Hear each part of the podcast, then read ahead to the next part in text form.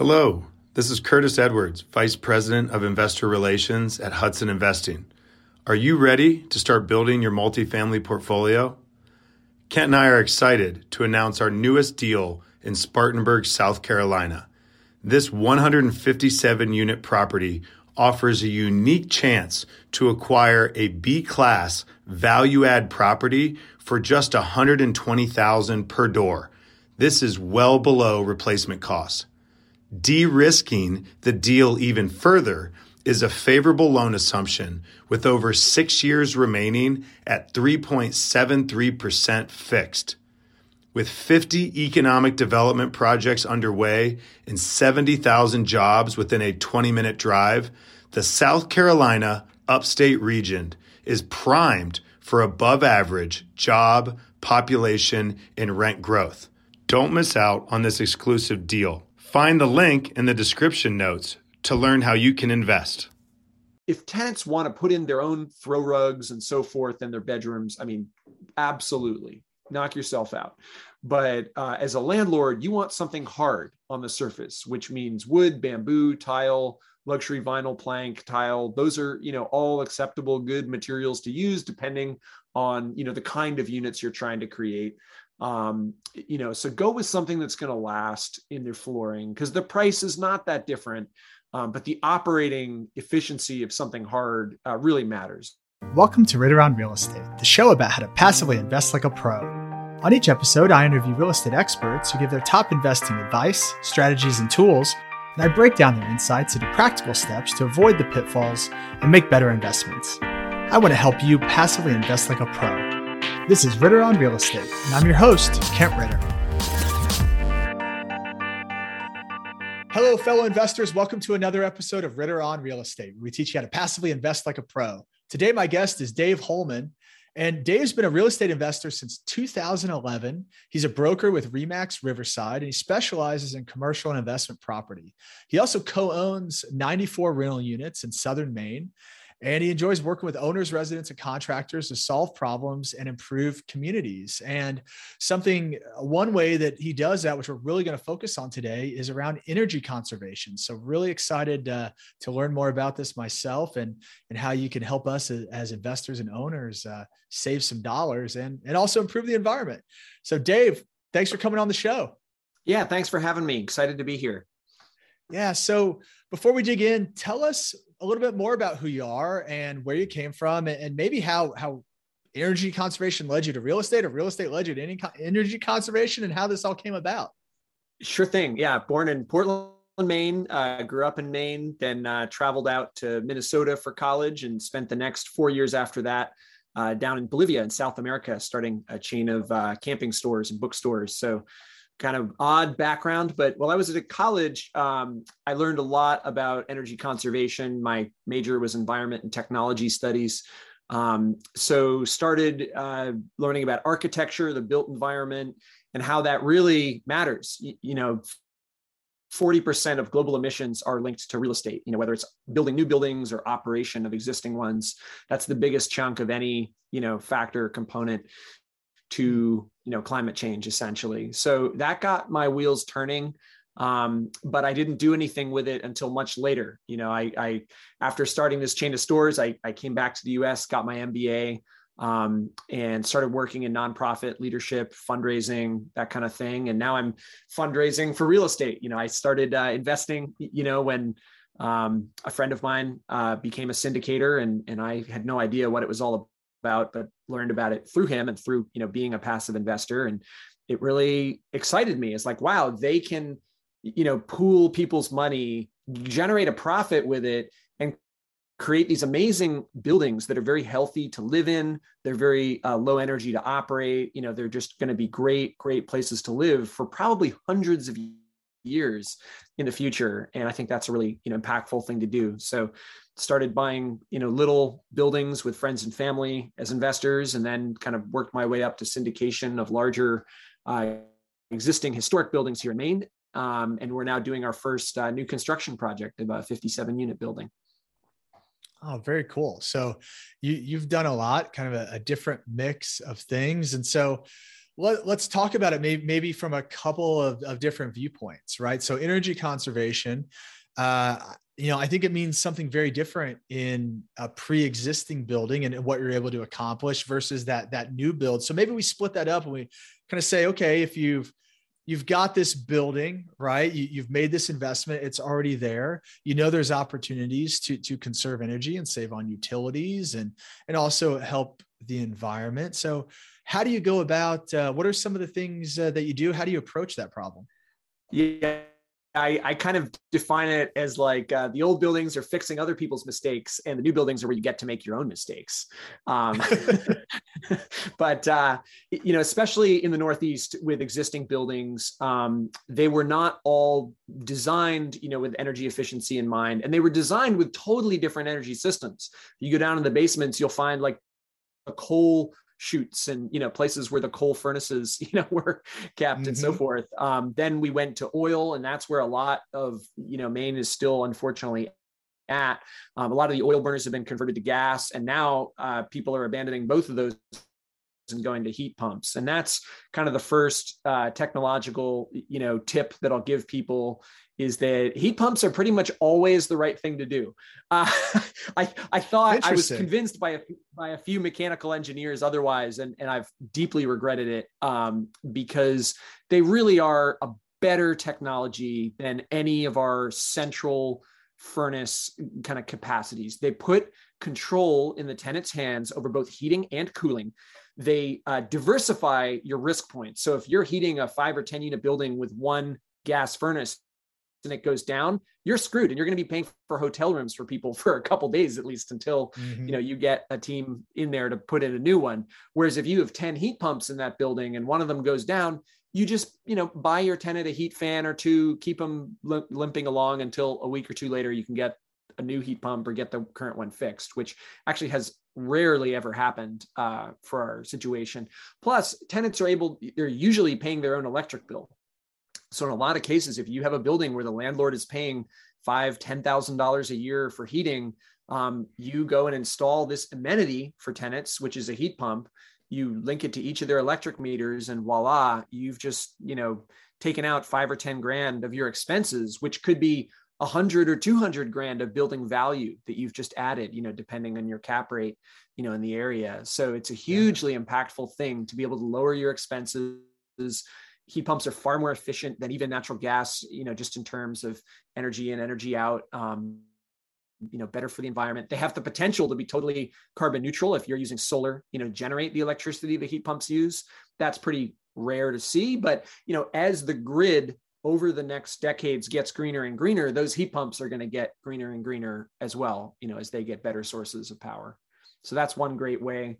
Um, gotcha. Another, so, so just ahead. starting, uh, oh, just to sum up, so just starting with uh, kind of the, the the system for heating the property, right? And and and there's multiple. It's got for, the force fed, you know, typical old furnace.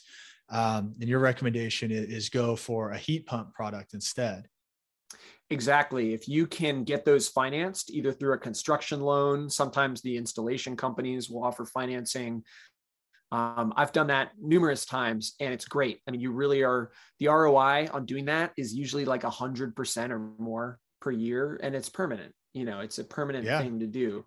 So yes, it's a high upfront cost, but there's a federal you know tax credit there's uh, state incentive programs and rebates. There's a lot of different programs out there that can assist you um, you know with with energy efficiency upgrades like this. And they you know in the era of covid they have you know filters in them and they're cleaning the air you know as they're um, operating. So they're great for people with allergies and, and so forth.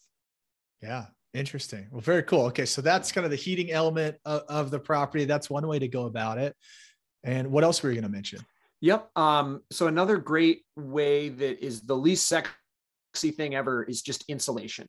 If you're a landlord who is kind of stuck paying any heating bills at all, um, you probably want to think about insulation, and that's going to be your best kind of bang for your buck uh, investment. And a lot of times in the Northeast, I see you know heating fins in basements to keep the pipes from freezing because the basement is so poorly insulated and there's you, know, you can see daylight through the foundations in different places or by the windows. And all you have to do is get you know get the structural element repaired get a spray foam company to come and do at least down to the frost line if not the entire wall.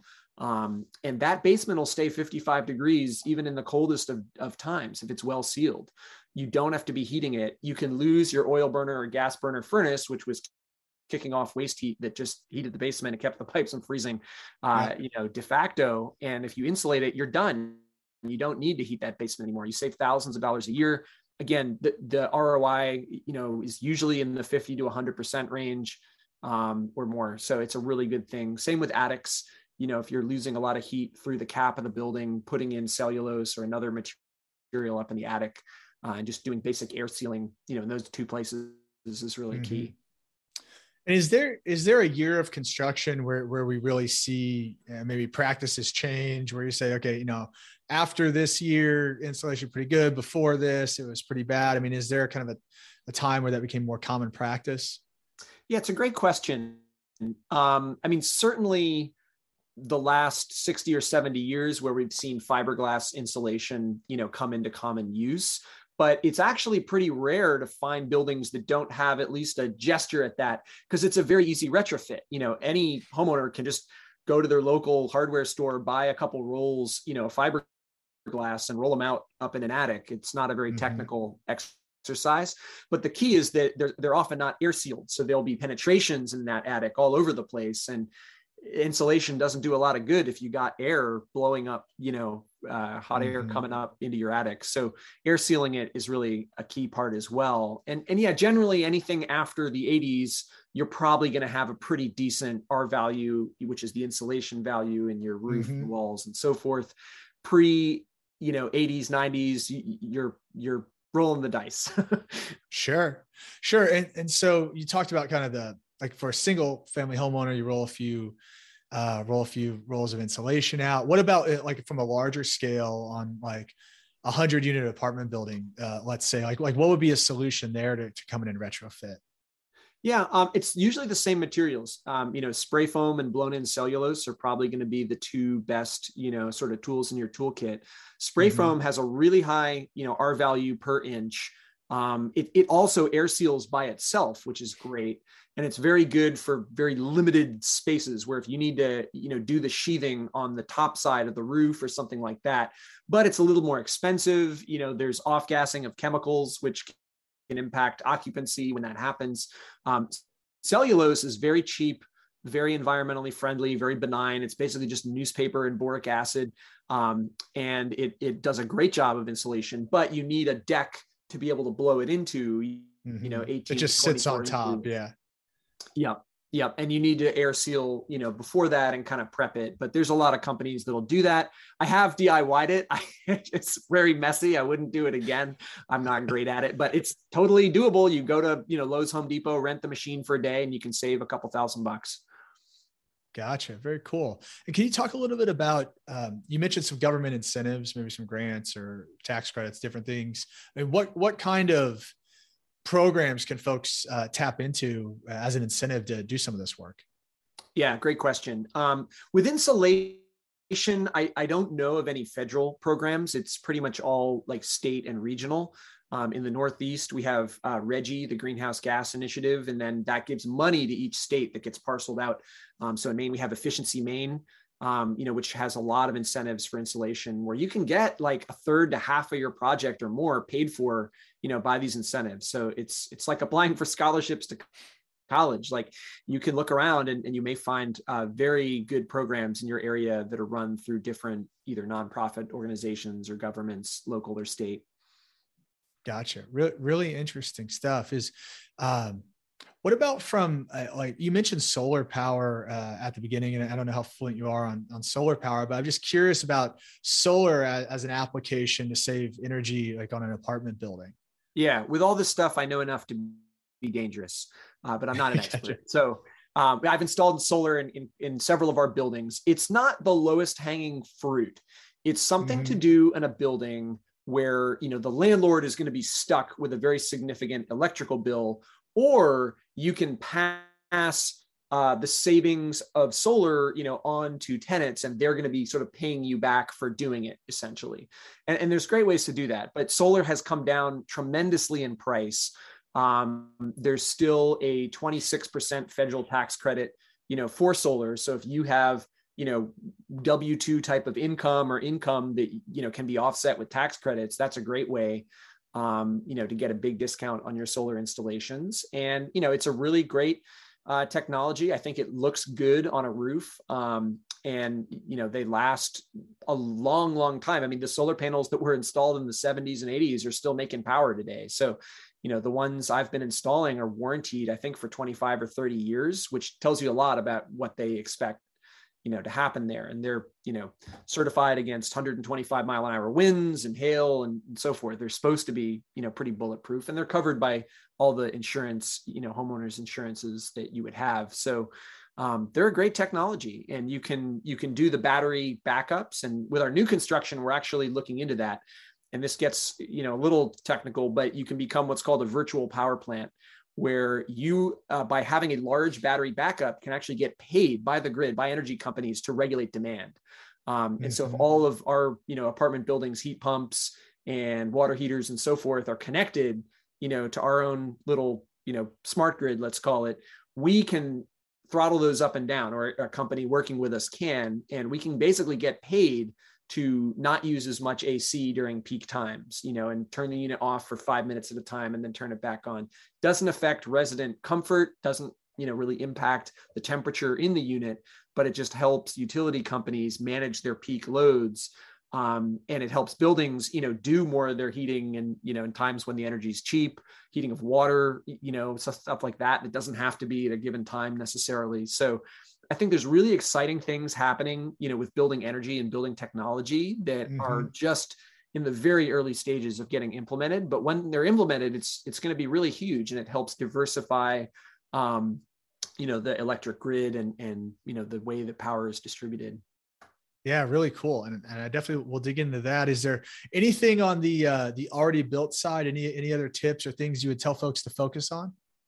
Yeah, um, I would watch out for windows. Um, if they're old wooden windows that could have lead in them, I, you know, I always replace those with vinyl. But if you already have vinyl windows, you know, the, the return on investment in going for like a Pella or an Andersen model in a rental unit, unless you're really class A kind of high end, is not there. Um, mm-hmm. So even though you would think that a leaky window or a 10 year old window is something you should replace, um, most times you're going to get much better bang for your buck through insulation, through heat pumps, basic air sealing, stuff like that.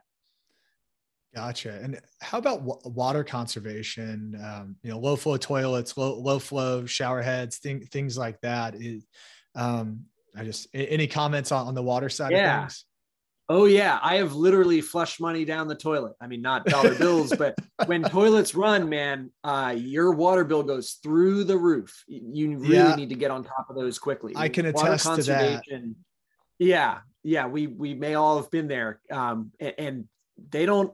They, there's no mercy. I mean, that sewer department is not going to like cut you slack because you didn't know.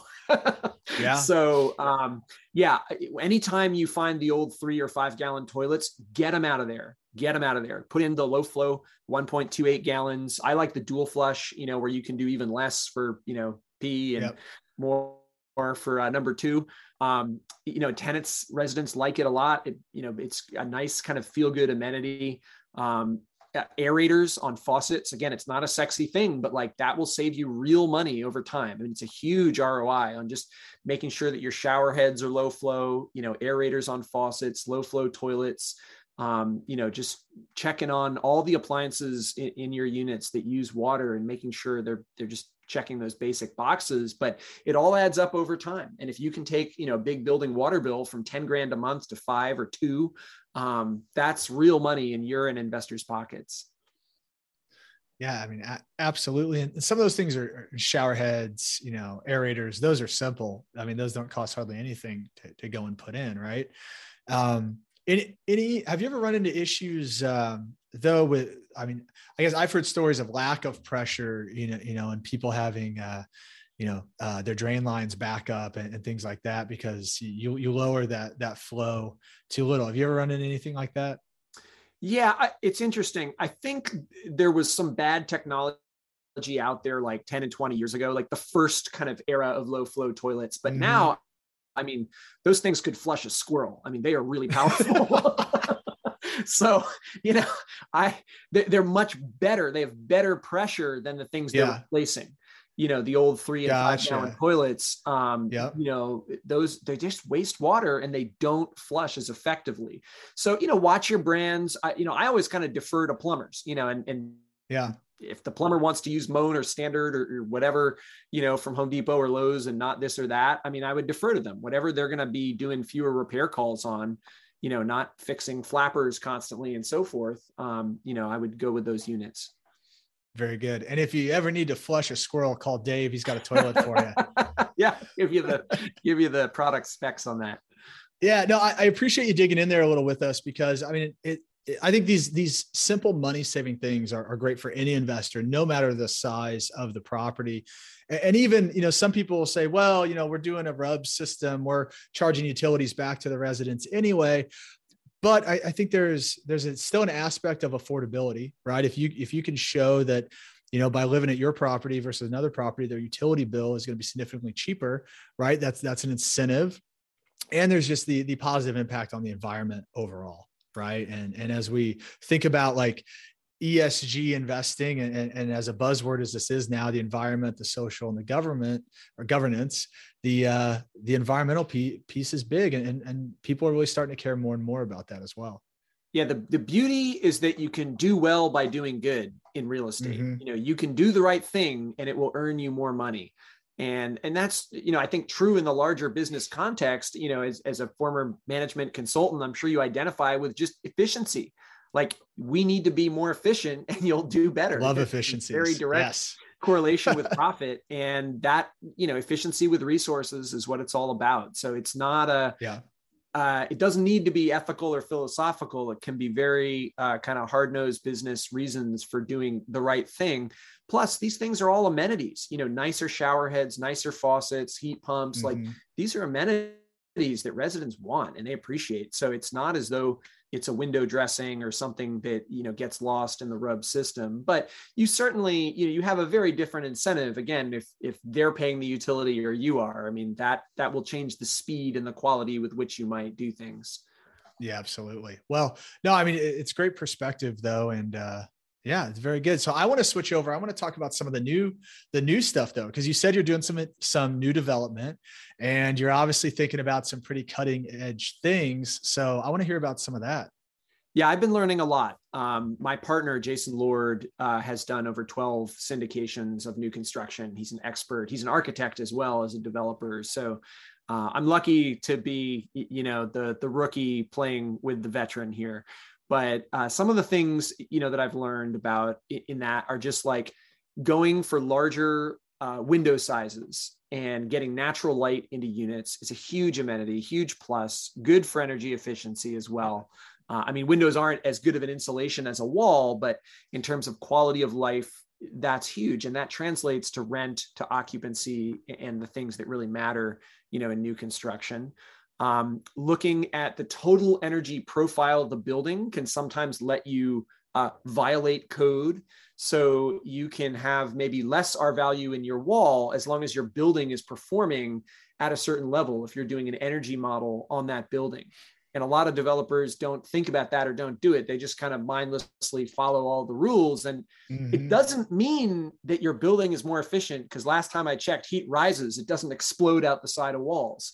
Uh, so uh, generally, if you're over insulating your cap, you know, in the top of your building, and you're making sure there's no air penetrations, um, that will give you a really good performance. And you can use something like the passive house standards, um, you know, or the living building standards, which are both like very aggressive uh, very impressive, you know, guidelines and, and standards basically to construct on. It's a little hard for like market rate, uh, you know, housing where every penny and dollar really matters. It's ironically almost easier for low income housing and for subsidized projects to mm-hmm. pursue and achieve, you know, LEED certification, passive house, and those sort of certifications because in the market rate we can do the same things they are doing but um, to get the certification, you need to pay engineers 80 grand and you need to pay your architect Right. an extra 80 grand and 160 Right. grand in a 50 or 100 unit project. That's real money. That starts to add Mhm. up. And all it really is is marketing. And I'm a tree hugging environmentalist saying that you know the thing that matters is not the certification it's doing what the certification wants you to do um, you know for the impact it'll have because if that building can have a better noi over the course of its operating life i mean that's a huge huge deal on the appraisal um, you know if you can Yeah. demonstrate you know better operating margins in a building that's a really big deal Right. So, so some of the same, uh, you know, obviously insulation, low hanging fruit. We're, I mean, we, we've heard that on both sides of the fence. So we focus on insulation, window sizes, uh, which is, I, I think interesting. I mean, yeah, one, just aesthetically, people want big windows. They want to be able to have, you know, have that uh, experience and feel like you're outside. Right. But also bringing light in allows you to do less electricity. What, what else are you guys thinking about as you look at new developments? Yeah, I'm I'm uh, on a anti-carpet mission, and I want everyone listening to rip all their carpets out and get rid of them. Um, no, I mean that's actually pretty wasteful. So use them until they're fully fully depreciated, shall we say, stained and you know ready to go. Yep. But if you're doing new construction, for heaven's sakes, don't install carpet. It is uh, usually uh, full of chemicals that are off-gassing, creating you know VOCs and other toxic compounds. It's only going to last you a year or five years at most before it looks really bad. Yeah, Um, I don't know any you have to carpet that lasts it. five years in a rental. It, it Right, We're, we're going through it every year or two. Oh yeah, it absorbs odors and allergens and dust, and it's if if tenants want to put in their own throw rugs and so forth in their bedrooms, I mean, absolutely knock yourself out. But uh, as a landlord, you want something hard on the surface, which means wood, bamboo, tile, luxury vinyl plank, tile. Those are you know all acceptable, good materials to use depending on you know the kind of units you're trying to create um you know so go with something that's going to last in your flooring because the price is not that different um, but the operating efficiency of something hard uh, really matters and and carpet is Absolutely. yeah. Absolutely. And, and I completely agree with you. And, and a good friend of mine actually owns a flooring company. And we were just talking about this because he, he's a huge propo- proponent of, of hard flooring in, uh, in apartments as well. The pushback that you inevitably always get though is, you know, if somebody's above you and it's a hard surface you're walking on, you're going to hear the footprints and, and all these things. But I know, even from just talking to my friend, that I mean, that's something that's changed a lot in the past Yeah. couple of years too, of just the materials you can put between the flooring, you know, and to to be able to mute that, uh, whether it's cork or, or other other substances. But I know that's gotten a lot better. Exactly. In old buildings you know where the people who'd complain about this live yeah absolutely. There's there's nothing but plywood and you know framing between you guys. In new Yeah. buildings you must design them to be you know insulated with sound. And your architects or, or even in bigger projects like specific sound engineers are going to Mhm. be doing that. And so no, no you shouldn't hear people walking. I mean if they're having a you know big fight or playing loud music or whatever you might hear something. But um yeah new buildings should not be transferring that low level of noise through the floors Yeah, and, and just very practically, I mean, the, the life of of like an LVT versus carpet. I mean, it, it's it's five seven x, you know what what carpet is, and really saves you a lot of time on turns, time and cost on turns. Yeah. And and you know that now it's not only the cost, but it's the downtime and the lost revenue uh, that matters when you're turning over units. So the faster you can do it, the better you're going to be. Totally i think your your flooring friend could speak to this better than i but um, when it comes to lvt which is a very popular material i'm seeing a lot of it um, don't buy the cheapest ones because it really it, it's bad Yeah. you know like you don't Yeah. want that it feels kind of papery almost when you're walking on it. You want the ones that either have an underlayment or you get a nice underlayment for it. You know they're Yeah. only two or three bucks a foot. It's not that different from the ones that are like 150 or 126 but um, you know they have a lot more millimeters of actual plank so they can take cleaning and rubbing and traffic and still show their grain and so forth for a long time. So the quality really matters and for heaven's sakes don't use laminate because it's not waterproof and so anytime you're getting spills or stuff on it Mhm. it's going to be degrading pretty quickly Yeah, those are fantastic tips. Well, this is this is super interesting. Any anything else from the uh, the, the world that, that we should be exploring uh, as as real estate owners? Yeah, I think um, in the COVID world, um, if you're if you're designing big multifamily, you need to think about the plague. You know, you need to think about air filtration, um, and being and that's a real marketing element right now. And all the people that are young during COVID, they're they're going to pay attention to which building has you know HEPA filtration or you know those kind of things. So yeah. I think uh, thinking about your your air in a building has taken on you know increased importance whether it's retrofitting existing buildings or new construction um, and i think that that's really key to look at you know and we're thinking about you yeah. know doing hrv systems for retrofits now you know where we're getting cold air coming in, exchanging the heat out of it so it's not as much of a loss and getting fresh air into buildings is a really important feature. Gotcha. And so is it are you looking at like with with a heat pump system actually having like individual heating and cooling for each unit versus a shared ducted system? Is that is that the way to go? It it all depends. Um, you know, ducting is kind of a controversial topic. Like I personally kind of hate it um, and I would rather just have the head of the heat pump blowing out the air into the unit and just tell people to leave their doors open. But ducting can look really nice if you do it right, um, or it can be concealed, you know, in walls and stuff. But it can also carry in dust. I mean, it depends on what you know air it's using. Um, you don't want to be recirculating air, you know, with your ductwork if you can avoid that. Um, you know, so I I prefer the point of source, you know, heaters, you know, where the heat pump is blowing out the heat. But you can use VTAC units, you know, in, in large multifamily with ductwork. Um, you know, we're designing that in our multifamily building. So I think there's more than one way to, you know, skin the cat in that regard. And uh, it just depends on what's the right fit for the building and for the market. You know, if, if tenants are really expecting ductwork in the South where cooling is really key versus in the North where it's not, you know, as important, that, that all depends. Absolutely. No, great point.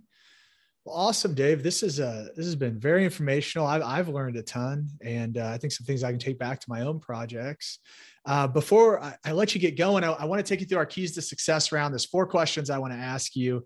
The first one is uh, and, and, you've been in these shoes as a passive investor and investing uh, with your friend, it sounds like. So if you're going, if you were going to make an investment with, with a deal sponsor, with a syndicator, you can only ask one question. What is that one question? Um, what really motivates you in life? And if the answer has anything to do with money, I would probably walk away from that syndicator um, because to me, I want people who are doing this for other reasons. Like they love the architecture, they love the community, they love the building process. And uh, that you're investing in a person, you're not investing in the building. You know, you're investing in the leadership team of the syndication group. And you want those people to be good people who are going to be honest and hardworking and, and so forth. And if I, I feel like if they're just in it for the money and it's purely a business proposition and situation, um, there there's more propensity for things to go wrong because your interests aren't quite as aligned as you might think they are in that case. Yeah, I think that's a great answer. What are you most proud of in your career? Um, giving uh, refugees to this country uh, their first homes, their first starts. Uh, to me, that's the American dream. It's coming here with nothing um, and and getting a place to live, getting jobs, you know, working your butt off and, and paying your rent. Um, there's nothing cooler to me than seeing uh, new Americans uh, or people who are homeless get their lives together in my units because we were willing to give them a chance. Oh, that's awesome. What's a book that everybody should read? Um, Investment Biker by Jim Rogers is not your typical rich dad poor dad recommendation. Um, but it's a great book. Uh, he was uh, george soros's investment partner and then he just took like a year and a half off to go you know motorcycling with his girlfriend through like eurasia like all across soviet union down through africa. Just incredible stories but all linked with business and investing kind of wisdom. Uh, really entertaining uh, great read. Oh awesome. Check that out. And lastly, what is your number one key to success? Um, I think it's honesty and and just trying to do the right thing. Um, you know, if I find myself getting tempted by the shiny object or money or, or something like that, more than just kind of putting in the hard work to, to do things right, I often am led astray. So that that would be it. You know, just trying to be true to yourself, be honest to your investors, to your team, um, and you know, don't pretend you have all the answers. Yeah, I think it's critical to success and can be difficult sometimes, especially when, when you have investors, right? To, to admit that, that you don't have all the answers. Yeah, you want to come off like a know-it-all, you know? but but actually, like these investors, they'll spot a phony a mile away, you know. And so mm-hmm. if you if you try to pretend you know more than you do, you have more experience than you do, you know, those kind of things. They I, they would rather invest in someone who's genuine about being a beginner than they would in someone who's kind of inauthentic, even though they have more experience. Yeah, I think that's that's fantastic advice, and I think it's a great place to to wrap up. Dave, thank you so much for for coming on the show. If, if folks want to want to get in touch with you or want to learn more about what you're doing, how can they reach you? Yeah, they should uh, uh, give me a call. You know, on my personal cell phone 207-517-5700. They can email me at dave at holmanhomes.com and our website is holmanhomes.com. So would love to talk to anyone who's interested in passive investing and uh, wish your viewers uh, and listeners a great day. Awesome. Well, thank you, Dave. And you have a great day as well. And thank you for coming on the show. All right. Thanks a lot. Thanks for listening to another great episode of Ritter on Real Estate. Hit the subscribe button to make sure you don't miss out on the content that will make you a better investor. Also, visit kentritter.com for articles, videos, and tools curated just for passive investors. Until next time, this is Kent Ritter with Ritter on Real Estate. Now go out and invest like a pro.